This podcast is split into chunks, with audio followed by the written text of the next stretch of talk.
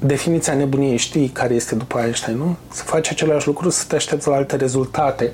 Și în NLP despre asta e vorba, despre cum să schimbi comportamentul ca să obții rezultatele pe care le vrei. Că am clienți care vin și îmi spune, știi, de 30 de ani îi spun idiotului că nu-mi place să fac asta.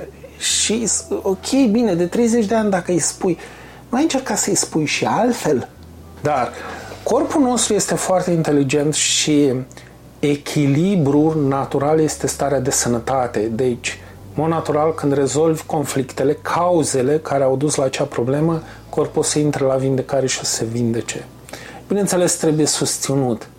Susținut pentru că uneori vindecarea poate fi problematică și ieșitul din conflict e primul pas, să spunem. Da? Pe urmă, drumul până la vindecare s-ar putea să fie uneori mai lung. Uite în jur că majoritatea oamenilor sunt hipnotizați, sunt un fel de morți vii.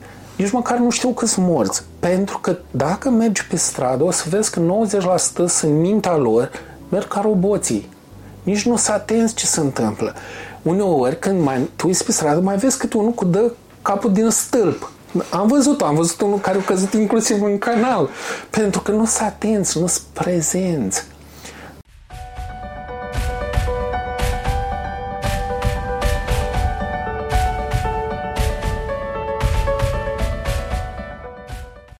Salut, sunt Marius Apostol și urmărești un nou episod al podcastului despre tine. Astăzi avem deosebită onoare să vă prezentăm un invitat cu totul și cu totul special. special. Numele său este Cristian Munteanu, este master trainer NLP și de-a lungul anilor, prin mâna sa și prin programa sa de coaching au trecut sute, dacă nu mii de oameni. Cristian Munteanu, bine te-am găsit! Bine ai venit! Mă bucur să te văd! Cristi, pentru cei care nu te cunosc, dacă ar fi să te prezinți în câteva cuvinte, cum ai face-o? Um, cum ai spus și tu, sunt master trainer în NLP. Uh, pe partea de NLP am uh, câteva sute de cursanți care i-am ajutat pe partea asta. Uh, sunt și master trainer Wingwave, în acest moment sunt singurul uh, master trainer uh, din România pe Wingwave.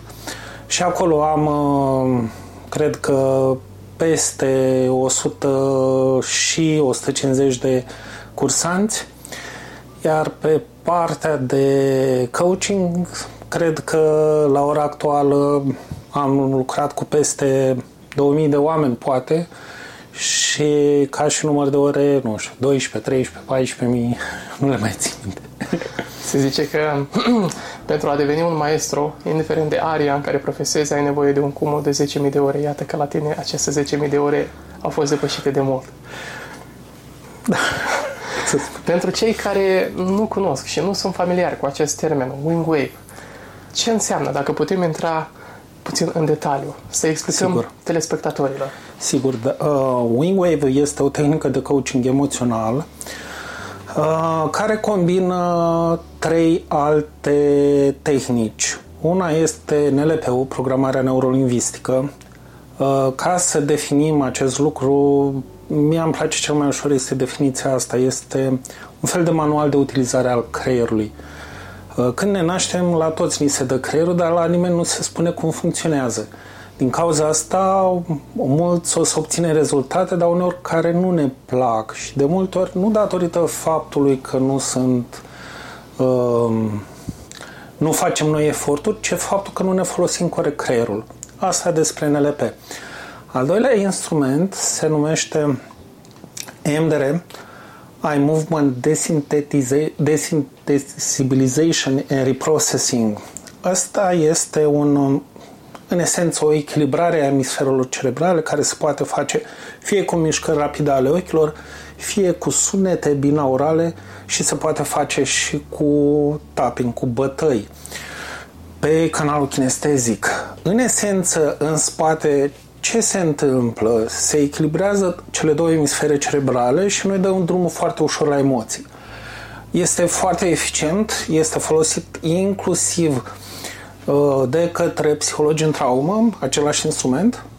Uh, uh, dar uh, este puțin, să spunem, imprecis. Aici intervine un al treilea instrument care se cheamă testul miostatic, uh, cu care ajungem uh, să facem acest EMDR foarte, foarte precis. Din ce cauză? Cu el putem merge în spate și căutăm, să căutăm direct toate problemele și, de fapt, de unde vin ele. Da? Uh, propriu zis, teoria, pe în două cuvinte, teoria din spate este următoarea. Când eu când dau comandă să strâng pumnul, eu nu trebuie să mă gândesc de unde pleacă impulsul neuronal în creier, prin ce nervi se, duc, uh, se duce, ce mușchi se strâng. Tot acest traseu este gestionat de, direct de mintea inconștientă, dar de creier direct, să spunem, și acest impuls o să aibă aceeași viteză atât timp cât în creier este echilibru. Când apare o emoție neplăcută sau alt tip de stres, în creier el o să interfereze și ce înseamnă? Eu nu mai pot să strâng până la fel de rapid, la fel de puternic sau în două. În traducere, dacă putem face diferență când pot să strâng până rapid și când nu pot, stabilim o punte de comunicare cu mintea inconștientă Uh, la nivelul ei să știu direct toate problemele, de unde vin, cum se pot rezolva, care e cea mai bună cale de rezolvare și nu, nu avem balauri acolo. Da? Nu se poate face calibrarea pe pumn, se face de fapt pe o ring, pe mușchii ăștia. Pe, este un test pe acești mușchi, în esență. Cam asta. Pentru o persoană care are diferite emoții, toți suntem oameni, trăiești, vrei, nu vrei, faci parte din societate, interacționezi cu diferiți oameni, alții cu un caracter mai bun, între ghilimele, alții cu un alt fel de caracter și atunci, vrei, nu vrei, în trupul tău apar tot felul de emoții, fie furie, fie angoasă, fie frică, fie tot felul de sentimente care de multe ori nu sunt de înaltă frecvență, mm-hmm. ba de joasă frecvență. Da. Cum ar putea wing wave-ul să stabilizeze un om care oarecum este instabil emoțional? Deci, um, când mă întâlnesc cu cineva, uh, noi spunem de obicei X m-a înfuriat, dar de fapt nu există chestia asta. Sunt două procese separate. X, să spunem, care spune ceva sau face ceva și pe urmă eu mă înfurii. Da? Sunt două procese. Um, când um, pe zona emoțională putem lucra în mai multe feluri. Sunt și instrumente din NLP, dar putem lucra, bineînțeles, pe unghi, merge foarte repede. Uh, pur și simplu mergem și observăm unde sunt emoțiile, facem acel tapping sau și efectiv dăm drumul foarte ușor. De rezolvarea unui moment, nu asta e problema.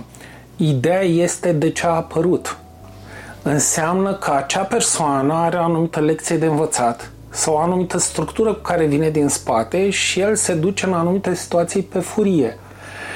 Deci, pentru mine, nu rezolvarea acelui moment este importantă. Dincolo de ea, este mult mai important de rezolvat uh, cu ce vine. Din ce cauză? Ca în viitor, când trece printr-o astfel de situație, să nu se mai înfurie. Să zic, ok, asta este.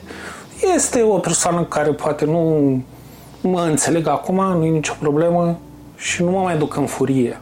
Da?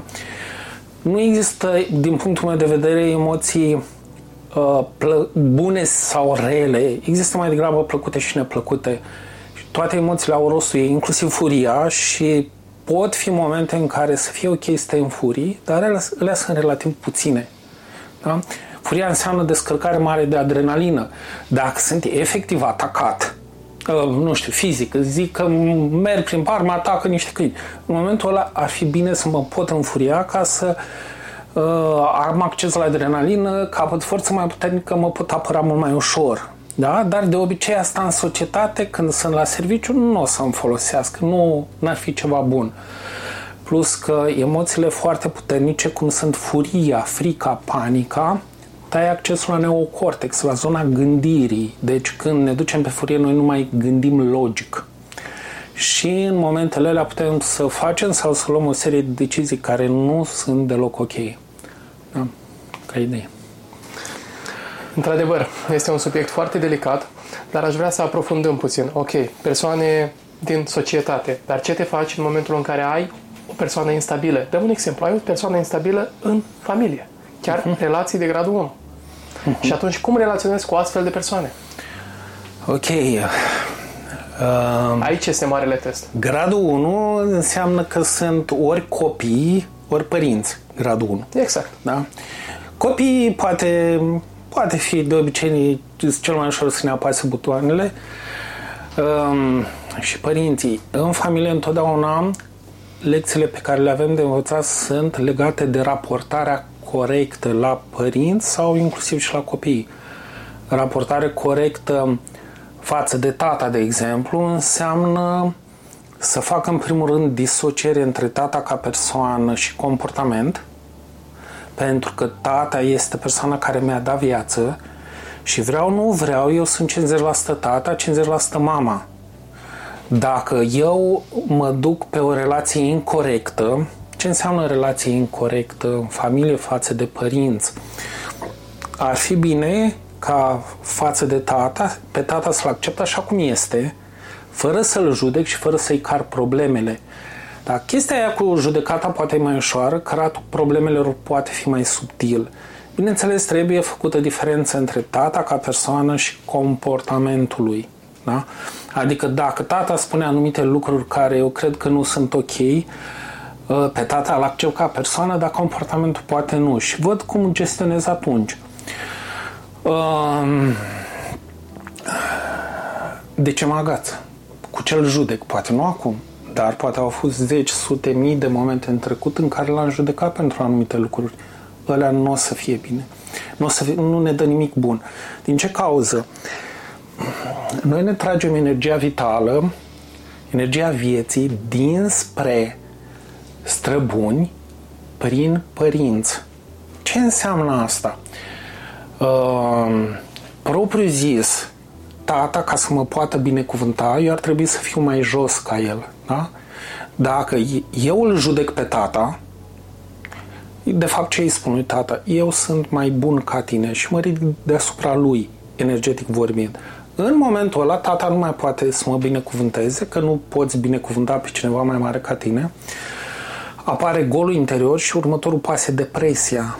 Depresia are legătură cu relațiile incorrecte uh, uh, cu părinții. Eu n-am găsit persoane depresive care să aibă relații corecte cu părinții. Atenție, corecte, nu bune. Bune pot fi corecte sau incorrecte. Cum ai defini corecte? Corect, revin. Să-i accepti așa cum sunt, fără să-i judeci și fără să le car problemele. Ce înseamnă acea uh, cărarea problemelor? În momentul în care eu mă consider responsabil pentru părinții mei, înseamnă că le car problemele. Nu este corect, nu este ok. Da, sunt părinții mei, da, dacă pot să-i ajut, o să-i ajut, dar nu sunt responsabil pentru ei.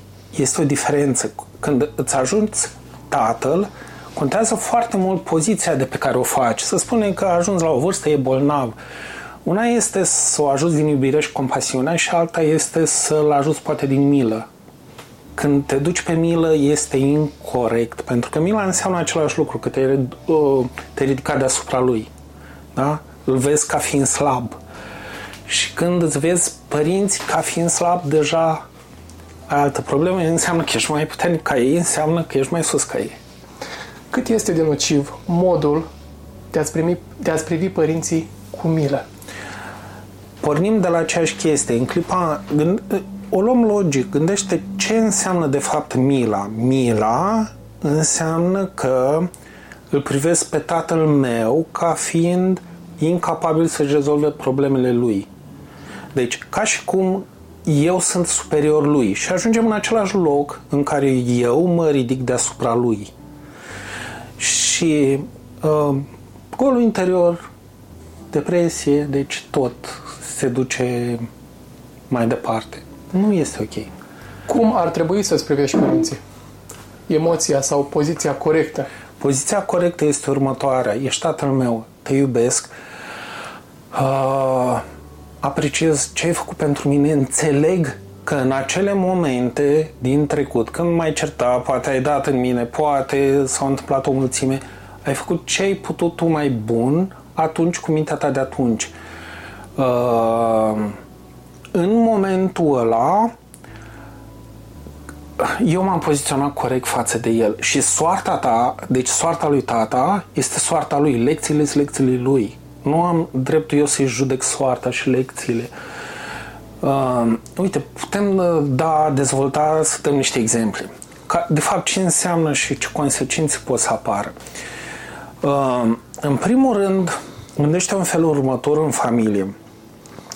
Imaginează-ți că noi suntem ca un fel de baraj. Și tot ce vine din familie, dinspre străbuni, este ca apa care vine pe, pe acel râu și eu pot să accept tot ce vine și în momentul ăla toate ecluziile sunt deschise și turbinele se învârt și eu am parte de toată energia. Uh, pe urmă, în schimb, la un moment dat, sau totdeauna pot să spun, uh, de fapt asta nu accept. Eu nu accept că tata a fost alcoolic, nu accept că tata m-a bătut, nu accept că mama uh, m-a controlat, nu accept că ei s-au bătut sau alte chestii. În momentul ăla încep să închid din ecluzie și nu mai am parte de toată energia aia și în plus ce o să întâmple cu toate problemele alea. De fapt rămân în mine, în mine. Și toate problemele alea dincolo de asta, ce o să se întâmple cu ele când eu nu o să mai fiu? O să dea mai departe. Cui? Copiilor. Tot ce nu rezolvăm noi, la un moment dat dăm mai departe către copii. Um, eu de multe ori explic clienților chestia asta cu alcool, dar acolo puteți schimba cuvântul alcool cu orice și cam la fel funcționează în familie.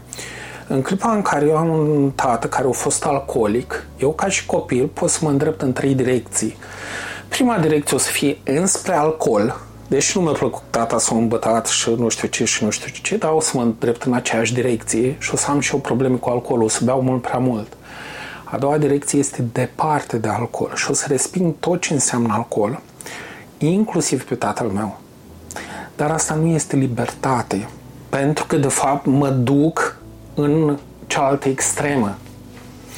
Libertatea apare în momentul ăla în care eu înțeleg că problema tatălui a fost problema tatălui meu și nu e a mea, problema cu alcoolul, și eu ușor, ușor devin liber. Și în momentul ăla, de exemplu, cu alcoolul, pot să beau un pahar, două de alcool și să mă simt bine și nu trebuie să beau 10, 15, 50 să mă simt bine, sau pot să nu beau și să mă simt la fel de bine.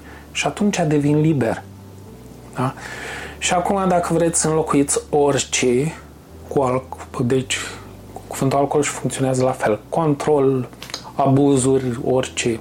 Da, poate fi lăsat spațiul gol și fiecare se regăsește cu situația respectivă și da, cam da, aceeași. da. Deci sunt trei direcții. Fie total opus, fie Cealaltă fie de toate, extremă. cealaltă extremă, adică Sau înțeles și mers mai departe, că și tatăl lui, uh, eu mai explic ceva, că uneori clienții vin apropo de direcția 2, departe de alcool.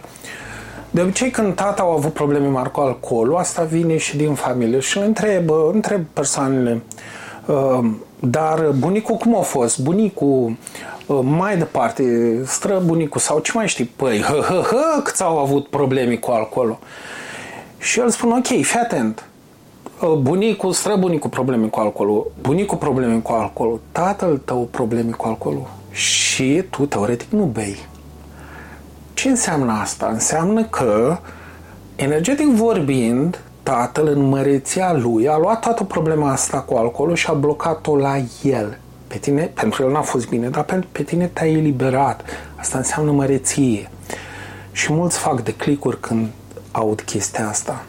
Da? Dar libertatea apare numai în momentul ăla în care înțelegem și eliberăm și nu ne mai ducem departe de alcool. Pentru că dacă eu mă duc departe de alcool și resping tot ce înseamnă alcool, copilul meu, la rândul lui, o să zic, s-ar putea să zică tata a respins alcoolul și tot, și tot, și tot, eu nu o să fac așa și s-ar putea din potrivă să ducă mai înspre alcool decât trebuie, adică să ducă pe programul tatălui meu. Și n-ar fi ok. Da? Deci, revin, ăsta se repetă dacă nu se rezolvă. Mi-aduc aminte o discuție. Era Kevin Hart la un podcast și probabil știi povestea tatălui său. Mm, nu. Da. Ok, avea probleme printre altele și cu alcoolul și cu drogurile. Era o călătorie continuă, pușcărie, libertate, pușcărie, libertate. Undeva la sper să nu-i zic vârsta greșit, avea Kevin, era adolescent și s-a întâlnit cu el în autobuz. Tatălui a fost atât de rușinat că l-a întâlnit încât a coborât din autobuz și a plecat. Mai târziu, în viață, el, având toată viața aceasta tumultoasă, a făcut, uh, adică a făcut un declic, a conștientizat și a spus lucrul ăsta. Eu sunt convins că tatăl meu m-a poziționat pentru succes, pentru că mi-a arătat cum arăta cealaltă variantă. Cum arăta varianta cu excesul de alcool, de droguri, de jocuri de noroc și tot felul de lucruri care, și acțiuni care te duc în cealaltă extremă. Ei, și el este astăzi omul care este. Dar a fost dispus să învețe. Exact. Deschis către, întâi de toate, cum ai spus tu, acceptare. Uh-huh. Acceptare. Gândește... Renunțare la judecată. Uh-huh. Gândește în felul următor. Vrem, nu vrem, noi suntem 50% mama, 50% tata. În clipa în care eu nu-l accept pe tatăl meu, de fapt ce fac? Este ca și cum mă tai în două, încerc să mă tai în două și să arunc jumătate din mine la gunoi. Nu e ok asta. Eu am mulți clienți care vin și întreb, ok, tu nu-l accepti pe tata, pe tine te accepti? Și îi spun, da, da, nu există chestia asta. Nu ai cum să te accepti cu adevărat dacă tu nu-ți accepti părinții. Energetic nu ai cum. Da? Și le demonstrez. Ce înseamnă NLP din punctul tău de vedere? Un exemplu practic. Spre exemplu, ai, o, ai un client care are diferite, diferite probleme și el, ca și tata, având copii, își dorește ca, virgulă, copilul său să nu urmeze aceeași traiectorie. Și atunci ar încerca, încă de prin adolescență, prin programare neurolingvistică, să-i creeze o altă traiectorie copilului. Ok. Um, ce e bine să învețe, în primul rând, să rezolve problemele la el tot ce poate, să se raporteze corect la tatăl lui. Pentru că dacă nu o face, va pune presiune pe el pe rolul de tată. Gândiți, gândește în felul următor. Uh, toate momentele alea din trecut în care tata m-a bătut, eu îl judec pe tata și în minte ce o să mai fac. Eu nu o să fac așa cu copiii mei. Eu o să fiu un tată mai bun. Toate alea se adună și aici fac presiune foarte mare pe noi ca rol, pe rolul de tată și nu sunt ok. Eu încerc să le explic asta clienților în felul următor. Uh, imaginează-ți că ai în față 100 de drumuri și tu începi să spui, pe drumul ăla nu o să merg, că pe la o mers tata, și nici pe la nu merg, că pe la o mers tata, și nici pe la, și la un moment dat nu-ți mai ai variante de comportament. Oricum te comporți, te comporți ca tata și te judeci. Și asta nu e libertate. Și libertate nu înseamnă nici măcar a nu face ca tata. Libertate înseamnă de fapt a putea să alegi de fiecare dată să nu faci ca tata. Sau dacă trebuie să faci ca tata. Ce înseamnă asta? Nu înseamnă că e ok să-ți bați copilul. Dar, da, libertate înseamnă să poți să alegi de fiecare dată să nu-l bați. În clipa în care tu nu ai varianta asta de comportament, nu ești liber. Nu zic, repet, nu zic că e bine să-l bați, dar să ai acolo ca variantă de comportament. Deci nu să nu apelezi cel mai bine, nu apelezi niciodată la ea, dar să poți să apelezi. Da? Uh, pentru că dacă începi și nu fac aia, nu fac aia, nu fac aia, nu mai ai ce faci la un moment dat. Nu știi ce să faci. Orice ai face, ajungi pe tata. Uh, în momentul ăla devii liber față de copilul tău. Lucru foarte important care e bine să-l înțelegi față de să-l înțelegem față de copii este faptul că sunt alte suflete. Nu suntem tot noi. Asta ce înseamnă? Asta înseamnă că au lecțiile lor de învățat și nici nu știm care să le că nu, de obicei nu știm nici măcar care să ale noastre, da, pe ale lor. Și orice am face, nu îi putem salva de lecțiile lor. La un moment dat, tot o să vină peste ei. Din punctul meu de vedere, ce înseamnă asta? Că nu e ok să-l bagi într-un glob de sticlă. Pentru că la un moment dat o să ajungă la 18-19 ani, când pleacă de acasă și tu o să îl arunci în sus, zboară, puiule zboară, dar el, el nu are aripile crescute. Nu are ce să zboare.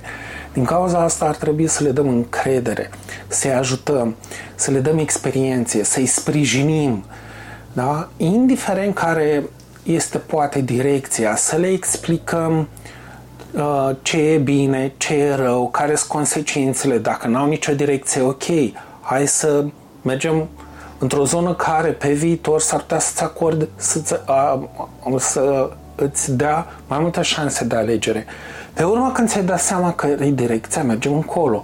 Și explica că nici măcar când merg într-o direcție nu este o tragedie dacă își dau seama că nu e direcția potrivită. Ne putem răzgândi. Putem merge în altă direcție. De exemplu, eu lucrez acum cu oamenii și am rezultate excepțional de bune, dar ca formare sunt economist. Am terminat bănci și burse de valori și am și un management financiar bancar în spate. Uh, mă ajută ce am făcut, în ce fac oamenii? Da. Din ce cauză? Pentru că formarea asta mi-a dat un lucru. Eu întotdeauna caut rezultatele, îmi plac rezultatele rapide. Dacă la un instrument n-am rezultate rapide, nu mă interesează. Da? De asta, cu copiii, este bine de făcut un echilibru. Deci sprijinit, ajutați, dar nici pe altă parte lăsați așa să crească o buruiană. E la fel de periculos. O să întâmple la fel de rău. Da? Deci trebuie ajutat, sprijiniți, dați experiențe, cât mai multe posibilități să aleagă, să învețe. Când o dau în bară, îi luăm, hai, ok, ce ai învățat din asta? Cum ai putea face data viitoare? Nu biciuiți, că nu o să rezolvăm nimic. Uh, cu NLP îi ajutăm în primul rând să știm noi cum facem lucrurile minte și explicat și lor ca într-un moment care e problematic să nu se concentreze pe autojudecată, că nu le folosește la nimic. Uh, cum să lucreze la, adică cu imaginile, cu întrebările corecte. Um, sunt o mulțime de posibilități. Din punctul meu de vedere, ca să-ți dau și uh, apropo de copii, mie NLP-ul mi se pare așa de important încât uh, de, ar trebui făcut uh, în școală, părerea mea. Um, și la cursurile mele, deși nu sunt eu când fac grupele, nu le fac uh, special pentru adolescenți, vin și adolescenți. Deci vin uh, în general deja, să spunem, în jur de 14-15 ani, în funcție de copil, ar putea teoretic uh, participa. Deci chiar am avut uh, cursanți de genul 14 ani care s-au descurcat excepțional de bine.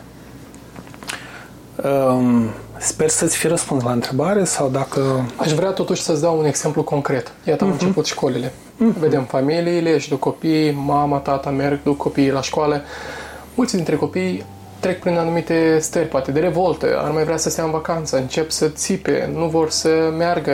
Și atunci, luând un exemplu concret, un copil mai, să spunem, care are foarte multă energie, da? Un copil care are energie uh, și poate ajunge la stadiul în care la orice îi se spune, orice adresare, el răspunde cu un țipăt, uh-huh. pentru că am văzut cazuri, răspunde cu un țipăt și la un dat părinții chiar se gândesc, domnule, chiar uh, e o provocare. Uh-huh. Și atunci cum te-ai raporta la un astfel de copilaș deci, care e micuț, okay. sub 5 anișori? Ok, deci vorbim deja de un copil foarte mic. Uh, eu cu copiii, când sunt așa mici, în primul rând nu lucrez direct cu copiii. Problema copiilor de obicei nu este problema lor, este problema părinților. Ei descorpii oricum descarcă un pic mai mult de la mamă. Da? Deci, ca regulă generală, lucrez cel puțin o ședință cu unul din părinți, preferabil mama. Pentru că de multe ori găsesc ca și cauza acelei probleme la mamă, o rezolv sau îi spun ce să fac copilul, cum să procedeze și de obicei copilul nu mai ajunge la mine, pentru că se rezolvă. Uh, poate fi tot acest stres pe chestia asta să vină din programul de pornire. Pe scurt, ce e programul de pornire? Este o perioadă foarte importantă în viața oricărui om care începe de, cu ultimele 9 luni înainte de conceperea copilului și continuă până la un an. Tot ce s-a întâmplat acolo cu părinții se descarcă în copil și dă o anumită direcție în viață. Adică un copil care respinge tot ce îi se spune, aș căuta în programul de pornire, mai ales la mamă, când a respins tot ce, s-a, ce, tot ce i s-a spus. Pentru că poate fi un astfel de program și atunci trebuie scos direct de acolo. În anumite situații, poate fi chestie de viață. Pentru că, uh, dă un exemplu, um, în clipa în care, uh, să spunem, uh, mama s-a dus la părinții ei și mama avea 19 ani și s-a spus că i-a spus că ar fi bine să facă avort și mama s-a hotărât, nu, păstrez copilul și a respins tot ce a spus uh, părinți, bunicii copilului, pentru copil este o chestie de viață uh, de a, respinge, lui. de a da. respingere. Adică, în traducere, pentru el, a respinge părerile celorlalți înseamnă viață. Da? Și e normal să respingă. Dar asta trebuie curățat pornind de la mamă. Și explicat copilului totul, că sunt emoțiile ei, tot ce s-a întâmplat acolo în programul de pornire, acum el poate să accepte anumite păreri și se schimbă. Deci trebuie văzut întâi acolo. Doi, cu copilul se poate lucra și direct, dar trebuie să vrea copilul. Da? Deci nu pot lucra cu copilul de, dacă nu vrea. Dacă spune că respinge și așa ceva, aș încerca altfel, aș încerca cu povești. Metaforele au o anumită structură și la NLP o facem și dacă facem povestea potrivită, și eu spunem copilul la colocare, ca și cum eu spunem o poveste întâmplătoare, de multe ori obținem schimbarea foarte ușor și lin, pentru că cu o poveste putem trece foarte ușor peste barierele de protecție. Da? Restul sau multe s-ar putea să le refuze, o poveste nu, că ne plac poveștile. Categoric. La exemplul la care mă refeream, uh, de obicei, uh, acest exemplu la care tocmai l-am menționat, uh, sunt mai mulți copilași și atunci m-am gândit în sinea mea, poate fi vorba și de o gelozie, gelozia fratelui mai mare. Pentru că atenția care era cândva direcționată total mhm. către el, acum este oarecum împărțită și deci, pentru cel mic. Acolo întotdeauna o să fie o mică problemă, oricât de bine ar um, spune, ar povesti părinții când vine al doilea copil. Din ce cauză? Primul copil este prințul sau prințesa. Lui se cuvine tot. Și deodată vine al doilea. Și oricât de multă atenție ar continua să dea părinții primului, nu au cum să-i dea atenția la fel. Pentru că înainte era singur, acum sunt doi. Deci nu au cum. Pe de altă parte pot să facă și cadrele corecte, să-i povestească din timp, să-l avertizeze, pentru că una este să-i povestească, să-i spună, să-l implice și alta este să vină într-o zi mama, pleacă câteva zile și pe urmă vine cu încă unul. Deci așa, șoc deodată și nu e ok. Deci pot fi destul de problematice chestiile astea. Sau, ușor, ușor, Uh, ți-am spus, cred că de multe ori cel mai ușor să lucrează cu copiii cu poveștile. Și structura poveștii trebuie să fie asemănătoare. Povestește, ok, ursuliț, era ursulețul Martinică, care la un moment dat, el era singur, era cel mai, cel mai, cel mai. Și la un moment dat, mama i-a spus că o să aibă o surioară mai mică și pe toată lumea s-a prăbușit pentru Martinică. Și efectiv îi povestim cam tot ce a simțit și copilul nostru și pe urmă îi dăm resurse. Că a venit și a fost ok și pe urmă, de fapt, Martinica și-a dat seama că e chiar distractiv să aibă o surioară. Și pe măsură ce a crescut și-a dat seama că e așa bine, că surioara e tot timpul lângă el și se poate juca cu ea, chiar dacă alți copii nu sunt prezenți. Deci găsim lucruri care le putem băga și sau deci, resurse sau ce avantaje poate să aibă asta. Și fiind în poveste, copilul o să le prea mult mai ușor. Sper că... Categoric, categoric. Cum, uh, cum ai, din punctul tău de vedere, cât de importantă este relaționarea dintre soț și soție pentru bunăstarea copiilor? Um, este foarte, foarte importantă. Um, soțul și soția, deci partenerii, oamenii au o obligație. Deci hai să o luăm în ordine. În primul rând, când au copii este o responsabilitate. Orice copil este o responsabilitate. Acea responsabilitate uh, putem spune că de fapt este parțială și scade până când, în momentul în care copilul a plecat de acasă și la banii lui. În momentul ăla nu mai există responsabilitate pentru cel copil. Adică dacă eu am un copil 30 de ani care face o tâmpenie, eu nu sunt responsabil pentru asta. Eu am fost un tată bun, am făcut tot ce am putut pentru el atunci, dar el are lecțiile lui de învățat. Dar revenim. Uh, pe de altă parte, întotdeauna avem o responsabilitate pentru noi, în primul rând, și responsabilitatea aia stă în a ne căuta fericirea. Ce înseamnă asta? Că ar trebui să facem tot ce ține de noi, să ne căutăm fericirea lângă partenerul nostru, lângă uh, celălalt părinte. Da? Um, și atenție, asta ce înseamnă tot ce ține de noi? Um, definiția nebuniei știi care este după Einstein, nu? Să faci același lucru, să te aștepți la alte rezultate. Și în NLP despre asta e vorba, despre cum să schimbi comportamentul ca să obții rezultatele pe care le vrei. Că am clienți care vin și îmi spune, știi, de 30 de ani îi spun idiotului că nu-mi place să fac asta. Și, ok, bine, de 30 de ani dacă îi spui, nu ai încercat să-i spui și altfel? Dacă nu ajungi la el așa, de ce nu încerci să-i spui altfel? Într-un mod în care poate ajungi mai ușor la el. Da? Uh, ideea este că relațiile sunt vii și trebuie să îngrijite ca să fie ok. Și dacă la un moment dat o relație se răcește și nu mai există cale să o facem să funcționeze, să fie ok, atunci ar trebui să ne căutăm fericirea în altă parte, lângă altă persoană. Atenție! Uh, părintele copilului rămânem toată viața. Da? Avem niște responsabilități. Dar nu este ok de rămas, de, de rămas lângă un copil, uh, deci lângă, al, lângă partenerul nostru doar pentru copil. Asta e un motiv extrem de prost. Din ce cauză? Pentru că o să fim nefericiți un copil nu are cum să fie fericit cu părinți nefericiți. Asta e, nu are cum. Deci, uh, în extremă, uh, e mult mai bine să aibă părinții separați cu altcineva și să fie fericiți decât împreună și nefericiți. Bineînțeles că există și posibilitatea să fie împreună și când sunt împreună, au o responsabilitate comună față de creșterea copilului. Deci sunt, trebuie, trebuie să se implice amândoi. Nu Sigur. este chestia aia, știi, e copilul tău, nu mă interesează. Nu există așa ceva. Da?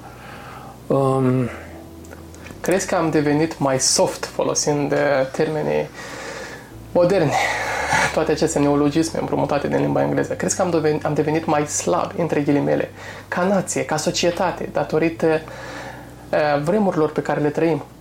Gândindu-mă acum 100 de ani, 1939-1945, primul război da, mondial. Gândește... Cum crezi că erau familiile în vremea respectivă? Mai era timp de atâta discuție, mai era timp pentru doamne, soți, atâta discuție. Atât... Fiecare își îndeplinea atribuțiile, erau fără alte, alte așteptări. Eu cred că trăim o eră a efeminizării bărbaților. Și de ah. acolo pleacă multe probleme. Asta e adevărat. Ideea este că în, într-o relație care funcționează și noi vorbim de când vorbesc asta, vorbesc de o relație tradițională, da? Bărbat și femeie. Uh, ca să funcționeze ar trebui ca bărbatul să fie bărbat și femeia să fie femeie. Vorbesc de roluri. Uh, ce înseamnă acest bărbat care să fie bărbat? Bărbatul să fie rege și femeia să fie regină. De multe ori, dacă te uiți în cupluri, nu se întâmplă asta. De foarte multe ori, femeia are tendința să preia controlul.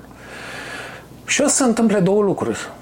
Uh, dacă dă, are un bărbat alfa, asta înseamnă război. Deci, bărbatul alfa nu-ți cedează controlul. Când sunt, vezi un cuplu, ea se ceartă ca chiorii, știi că e, acolo e ea vrea controlul și el nu vrea să-l dea. Uh, varianta 2 este când uh, celălalt dă controlul. Bărbatul îi dă controlul. Și ea le face pe toate. Și este și bărbatul și tot. Și la un moment dat uh, spune, dar nu face nimic. Păi n-are cum să facă nimic dacă tu de 10 ani uh, așa l-ai învățat, făcând tu totul. Păi nu, că nu face, că dacă îi dau să facă, nu face. Ok, dă să facă și fă cadru corect. Ce înseamnă acest cadru? Um, cred că cele mai puternice cuvinte pe care o femeie poate să le folosească față de partenerul ei, în afară de te iubesc, sunt am o problemă și să-i descrie, descrie problema. Creierul bărbaților este făcut să rezolve probleme și o să găsească o soluție și o să o implementeze. Poate una nu, uneori nu o să fie ce vrea femeia, dar asta e altceva. Dar dacă ea încearcă să vină direct cu soluția, te rog să faci asta azi, acum sau la adică și ieri, el o să spună nu, că oricum au fost învățat de 50 de ani să nu fac, că nu face el aia. Da? Da? Este cu totul altceva când uh, îi dai responsabilitatea lui, îi dai problema, responsabilitatea și posibilitatea să aleagă. Și ușor, ușor o să se regleze. Uh, când te uiți cum se poate vedea asta foarte ușor? Întotdeauna eu le spun la clienți când uh, vin la mine, ok, a dus partenerul lângă tine, unde l așezi?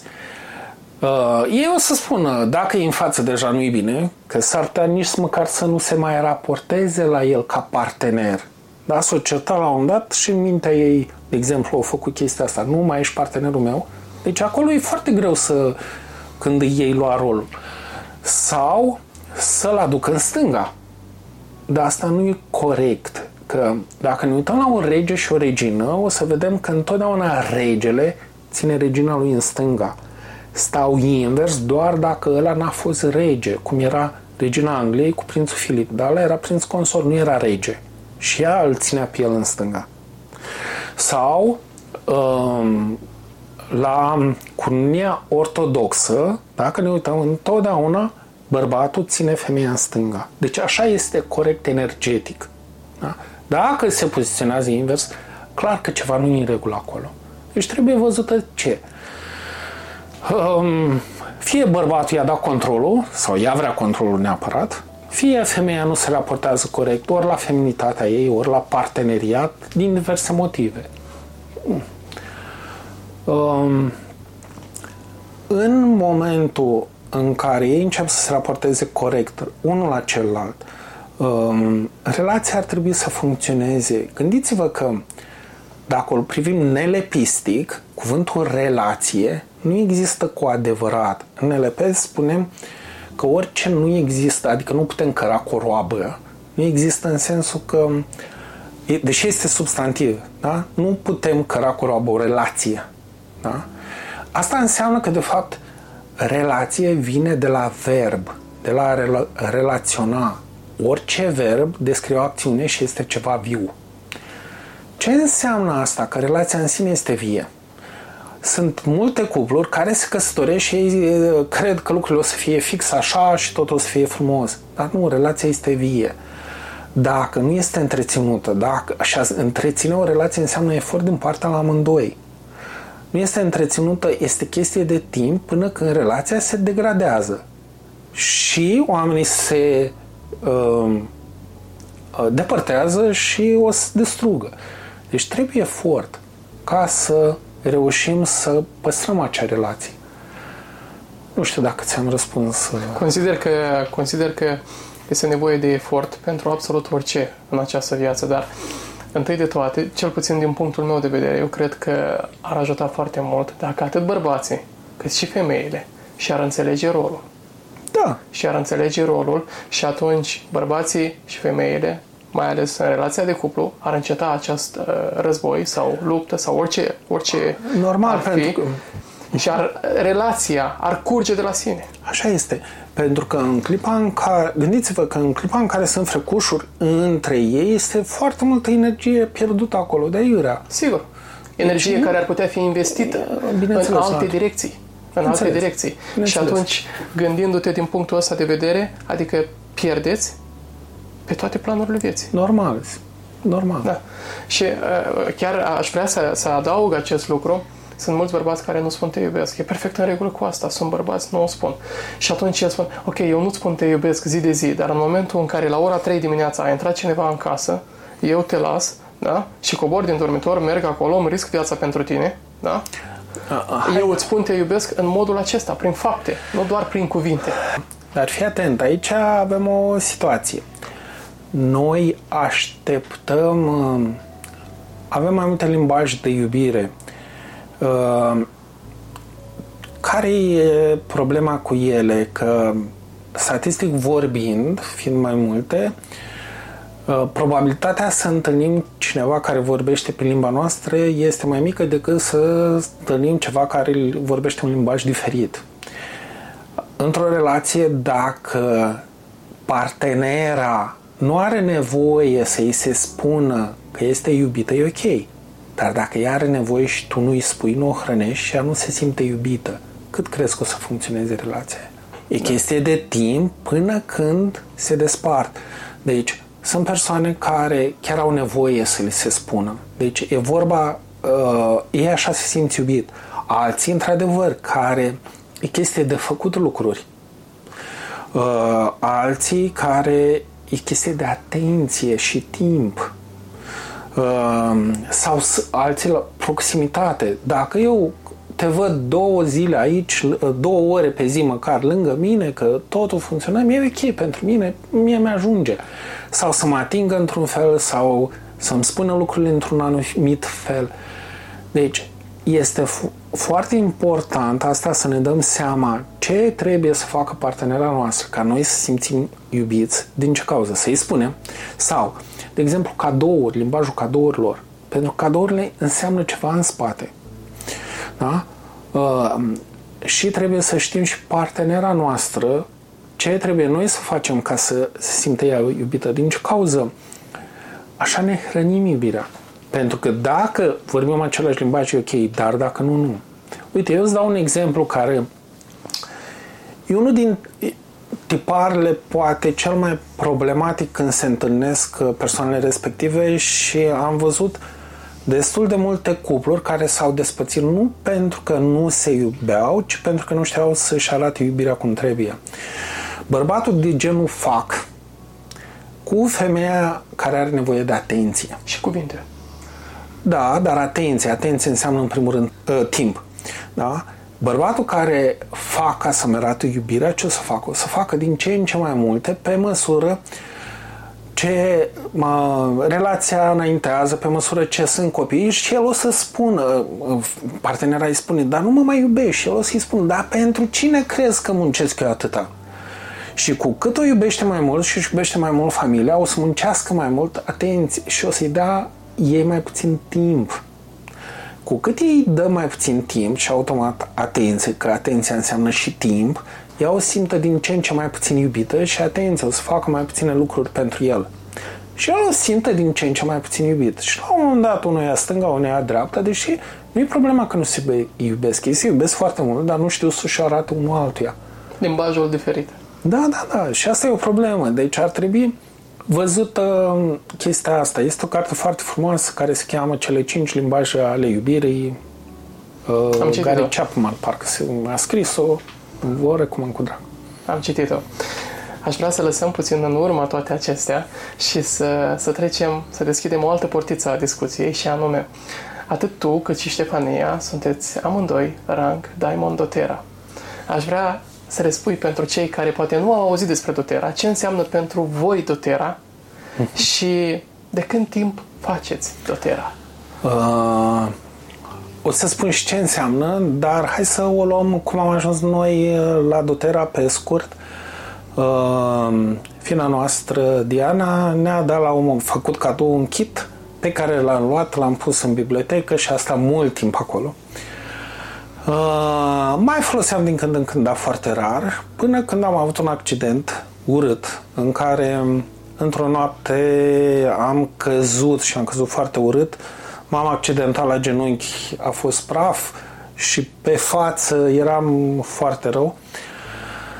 Și în momentul ăla a sunat-o pe uh, Diana și mi-a zis, a zis, bă, uite așa, așa, așa, ce facem? Și ne-a spus, ne-a dat un protocol uh, cu uh, tămâie, cu un guarmist uh, spray și cu CorrectX și uh, într-o săptămână eu nu mai aveam nimic pe față și asta era extrem de important, de fapt în șase zile, pentru că eu aveam un curs în weekendul respectiv, deci trebuia să plec. Uh, iar la genunchi rămăsese foarte puțin. Deci pentru mine a fost wow în momentul ăla. Uh, Ștef a fost wow într-un alt moment când a ajutat-o cu o pneumonie. Dar, revenind, pe urmă, declicul următor a fost când mi-am dat seama că toate uleiurile acționează și pe plan emoțional. Și este, de multe ori eu intru și prin uleiuri, în funcție de problema cu care vine clientul, uh, îi dau un anumit ulei să miroase și el se strâmbă. Pe urmă lucrăm ce are în spate și dau de obicei să miroase, bineînțeles îi dau să miroase același ulei și uh, uneori poate să mai aibă reacție de respingere, dar de foarte multe ori uh, încep să miroase și fac ceva de... Ce, ăsta e alt, este altul ulei? Cum să fie altul ulei? Că era aici pe pasă, nu l-am umblat pentru că se schimbă foarte mult percepția. Este foarte interesant cum se schimbă. Noi suntem dependenți de mirosuri în modul în care nu le înțelegem complet. Uh, moleculele de ulei pătrund foarte, deci sunt mai mici decât bariera uh, sânge-creier și pătrund foarte ușor direct în creier prin miros.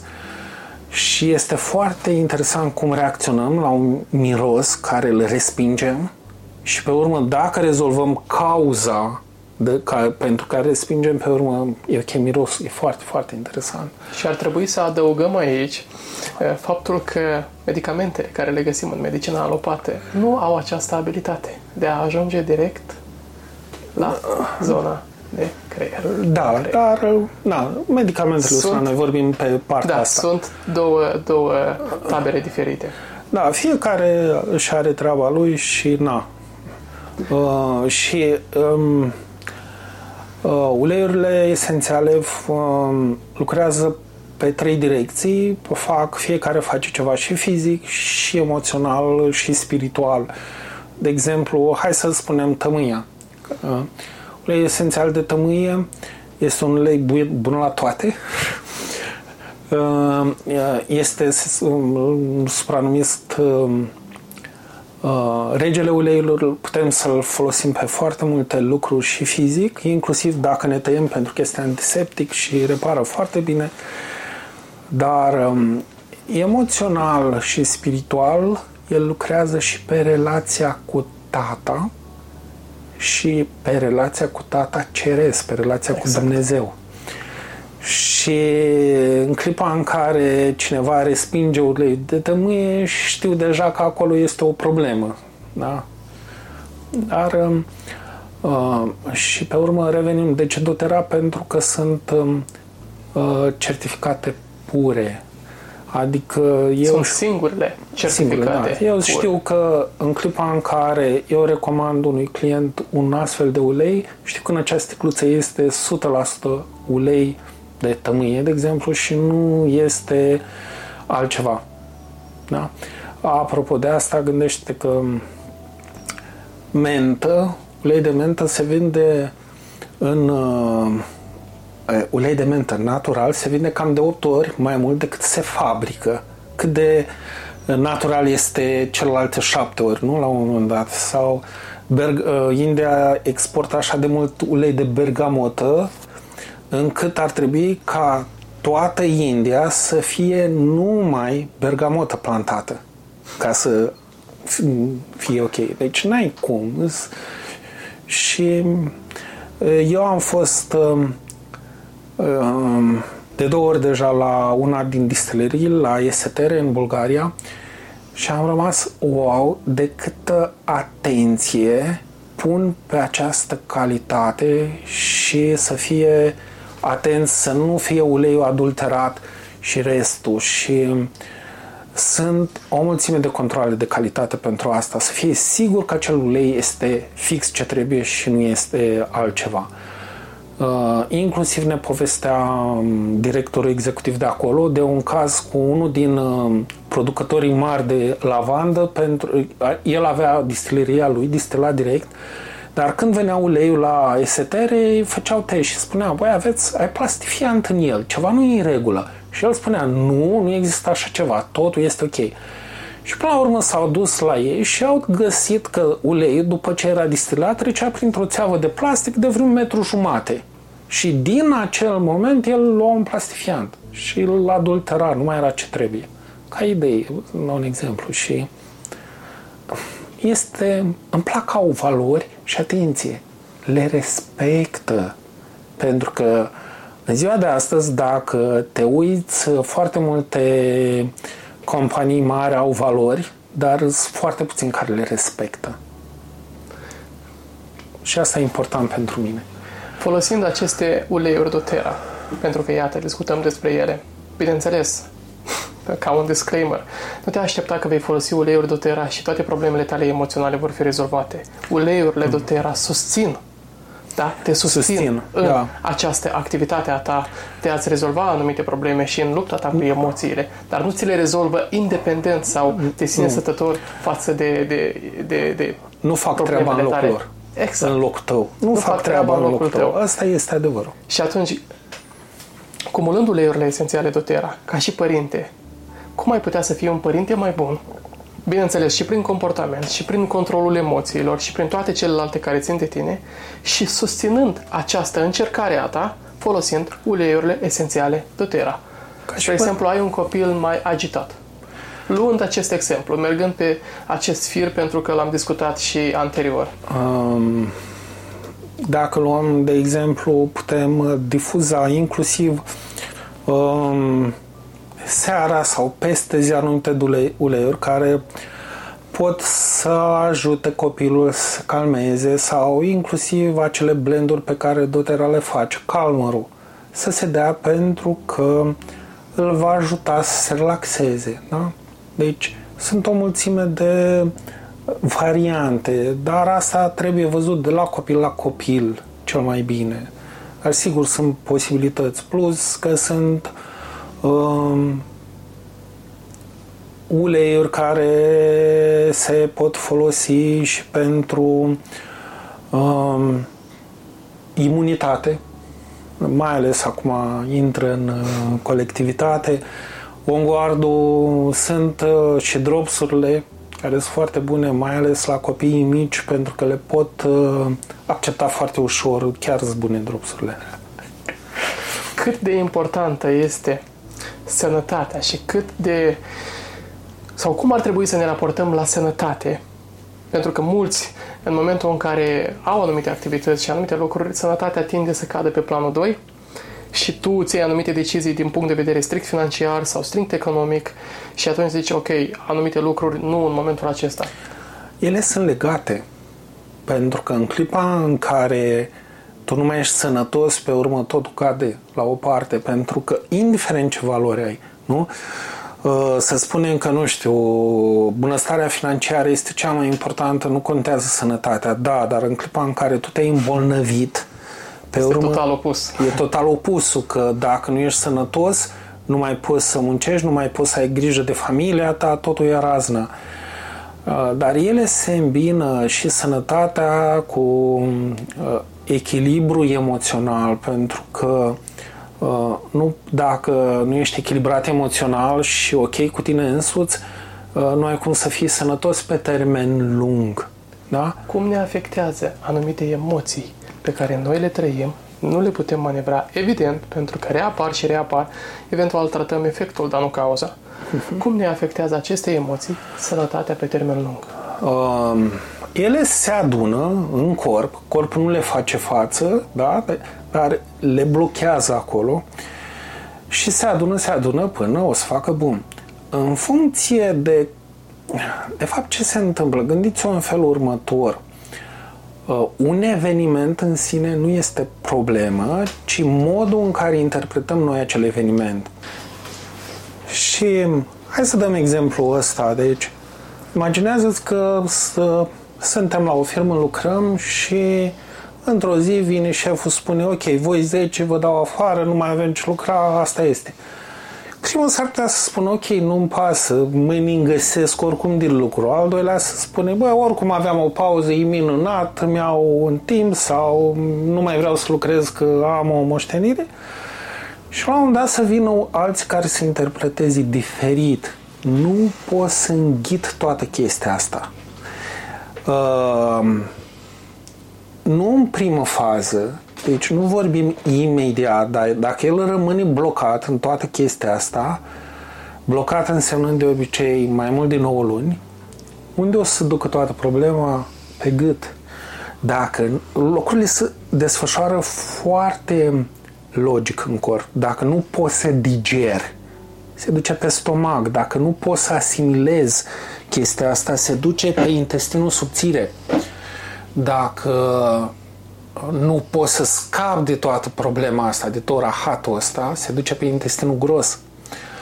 Um, dacă mă îngrijorez că o să mor de foame, se duce pe ficat. Dacă mă îngrijorez că mor pur și simplu, că, dar nu e de foame, se duce pe plămâni. Dacă e pierdere teritorială, se poate duce pe inimă. Dacă mă îngrijorez în felul de genul ok, nu mai am bani, nu mai pot să-mi susțin copiii, ce o să întâmple cu ei, la bărbat se duce pe prostată, la femei pe sân. Da? Deci, același conflict teoretic se poate duce în foarte multe locuri. Dacă mă autodevalorizez, n-am fost în stare, n-am fost capabil să-mi țin chestia asta, se duce inclusiv pe creier sau or, n-am putut manipula, se poate duce pe oasele de la mâini. Sunt o mulțime de locuri unde se poate duce fix același conflict. Da? Numai că, bineînțeles, asta nu se întâmplă de la o secundă la alta, se întâmplă în timp. Da? Trebuie să, clipa în care stai într-un conflict de genul ăsta ceva timp, nu-l rezolvi, la un moment dat se poate descărca un corp în ceea ce numim boală. Da? Dar corpul nostru este foarte inteligent și echilibru natural este starea de sănătate. Deci, mod natural, când rezolvi conflictele, cauzele care au dus la acea problemă, corpul se intre la vindecare și o să se vindece. Bineînțeles, trebuie susținut. Susținut pentru că uneori vindecarea poate fi problematică și ieșitul din conflict e primul pas, să spunem. Da? Pe urmă, drumul până la vindecare s-ar putea să fie uneori mai lung. Hai să aprofundăm puțin teoria. Ieșitul din conflict.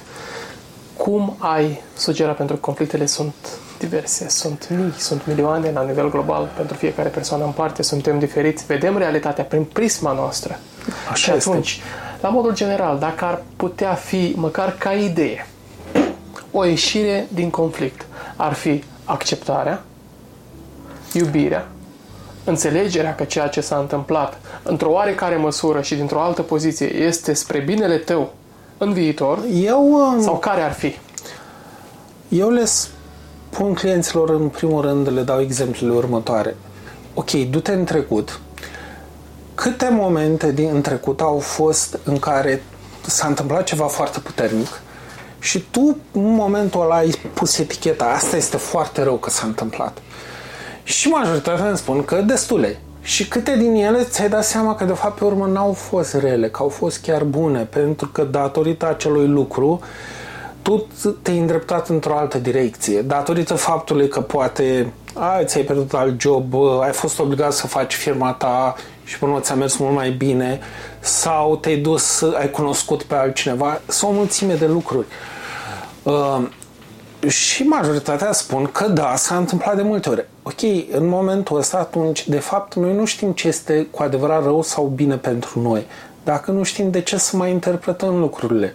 Faptul că m-a dat șeful afară este un fapt. Este rău sau bun? Cine știe? Și mai bine, dacă pornim de la asta, să spun, ok, sunt în problema asta. Ce pot să fac? Cam o problemă în momentul ăla. Da? Ce pot să fac?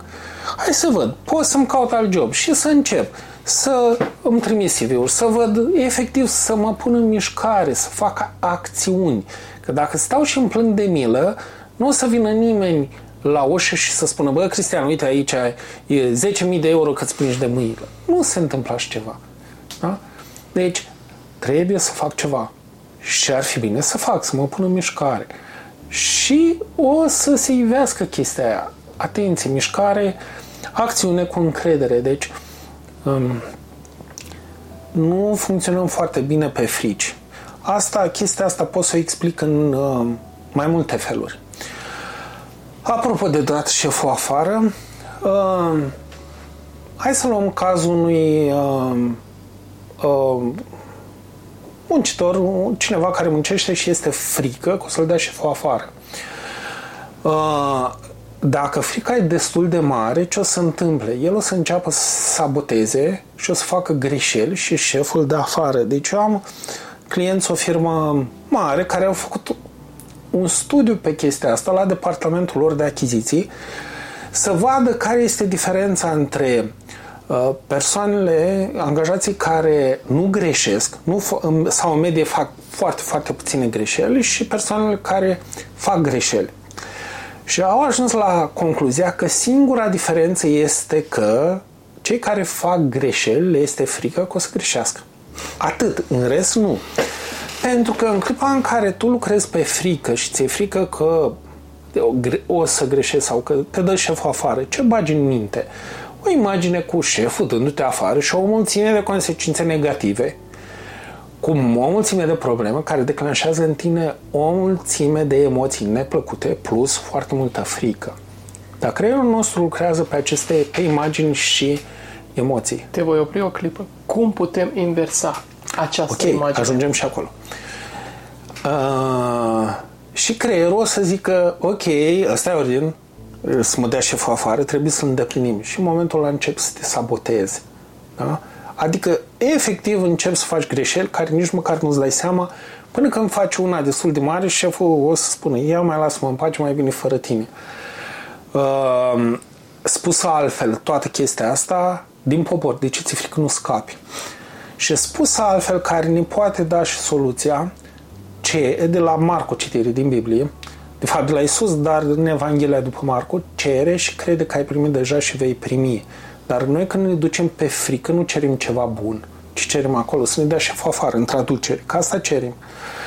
Ce ar trebui să facem? Să nu mai mergem pe frigi.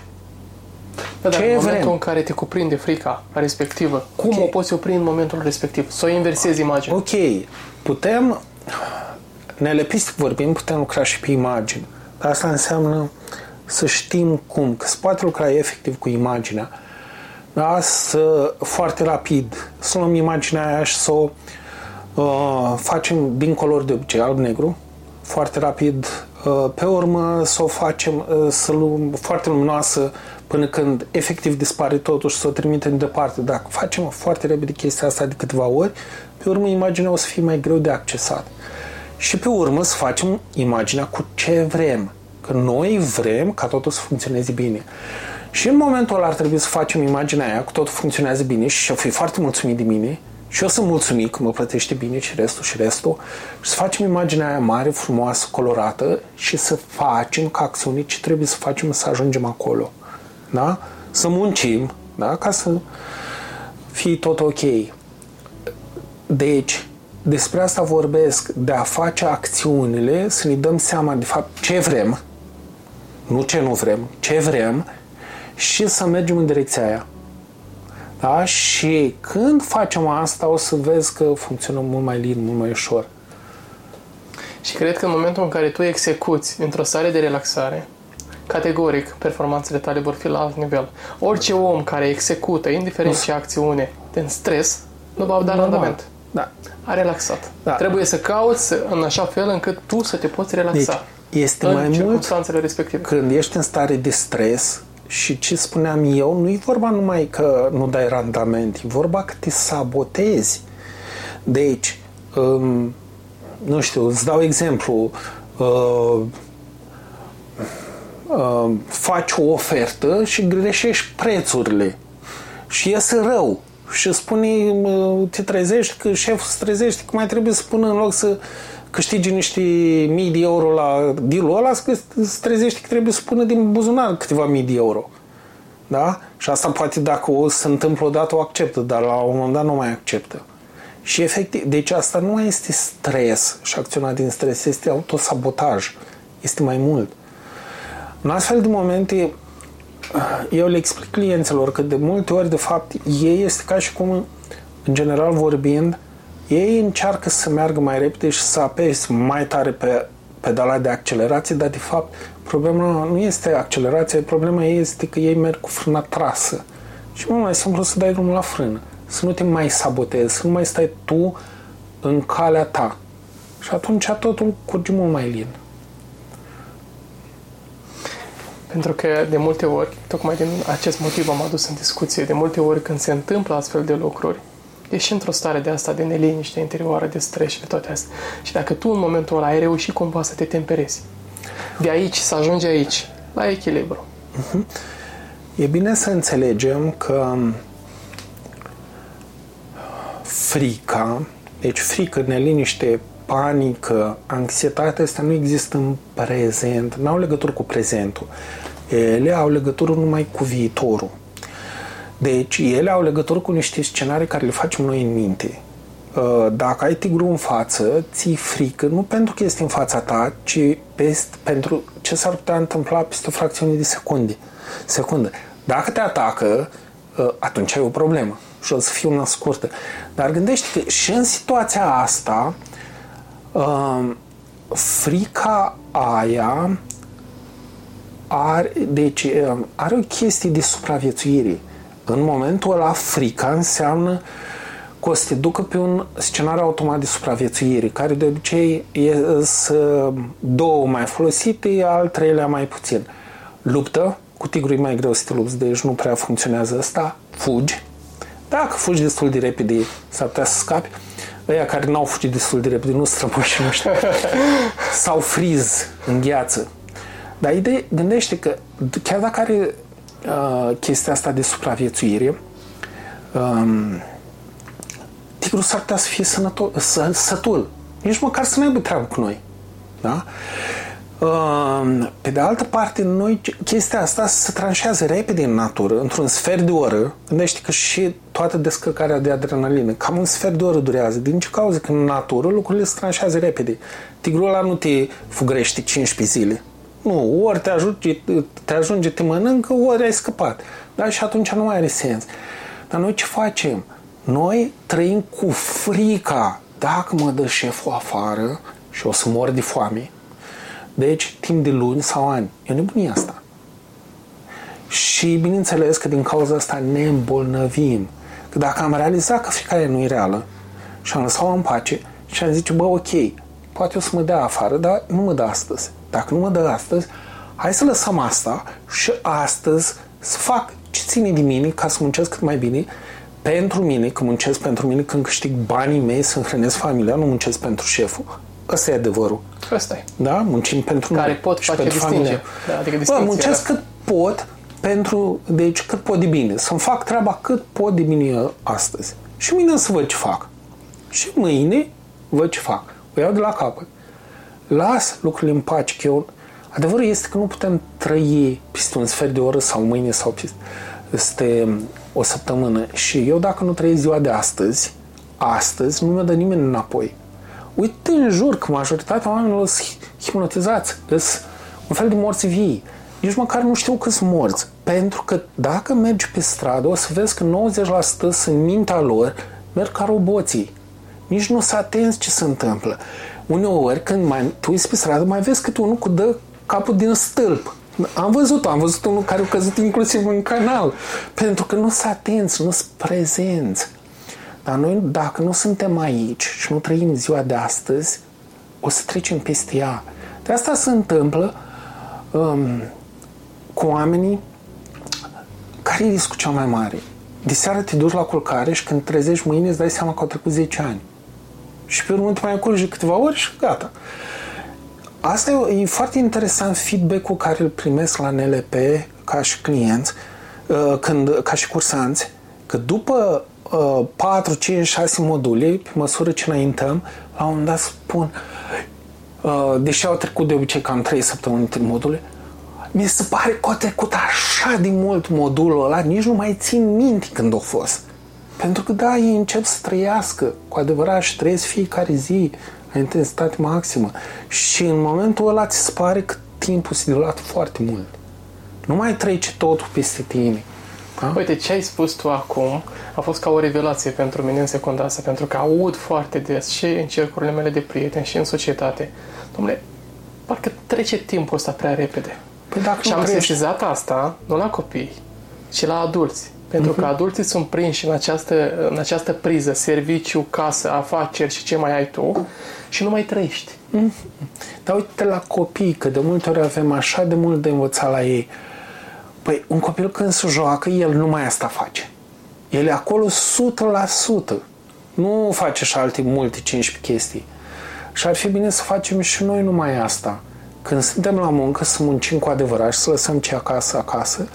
Când ajungem acasă, să lăsăm munca deoparte și să facem, dar de obicei, să facem ce acasă, să stăm cu copiii, cu soția și restul, dar nu o facem de obicei. Le amestecăm, e sunt al și balme. Cristi, ești precum un izvor nesecat de cunoștințe și cred că discuția asta ar putea continua la nesfârșit și am aduce un plus valoare telespectatorilor.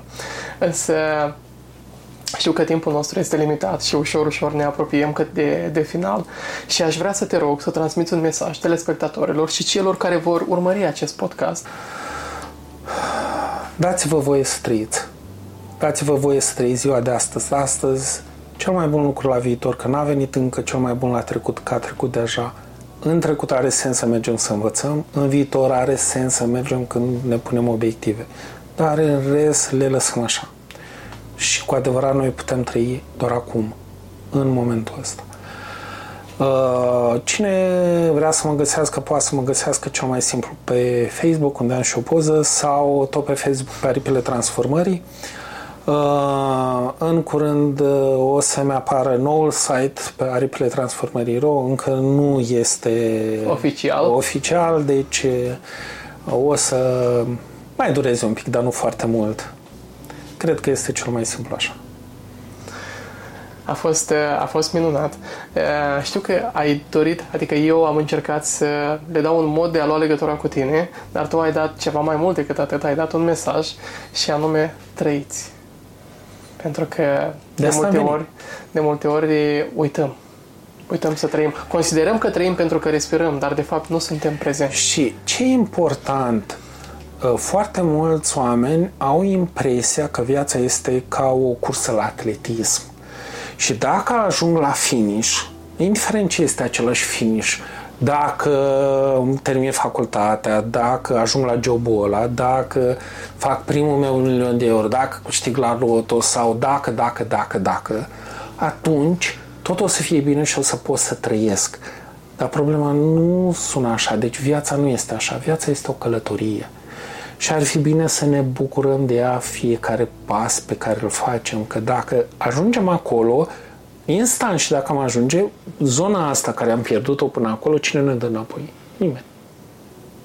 Și de fapt, când plecăm, plecăm cu ce am trăit, cu ce am învățat, cu atât, nu cu alte lucruri. A fost minunat, cred că nu se putea un mesaj mai frumos pentru, pentru telespectatori din, din partea ta. Am spus, Cristi este un om extraordinar, chiar vă încurajez să intrați în contact cu el, cât și cu soția Ștefania, pentru că, într-adevăr, puteți să vă reîncărcați și să vă conectați, printre altele, la prezent.